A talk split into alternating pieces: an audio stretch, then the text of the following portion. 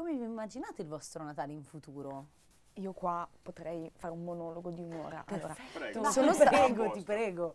ok. allora, se sono una persona malinconica in questo momento della mia vita per il Natale, non lo voglio essere in eterno. Cioè, io in realtà a me il Natale piace, anche con tutte le cose che ho detto, che sembra che io lo odi, che sia il Grinch, eccetera. In realtà a me piace. E che mi trovo in una circostanza, in un momento della mia vita in cui mi viene difficile amarlo. Però io mi immagino il Natale con gli amici. Cioè, io mi immagino una casa enorme, quindi anche con un po' di soldi. però.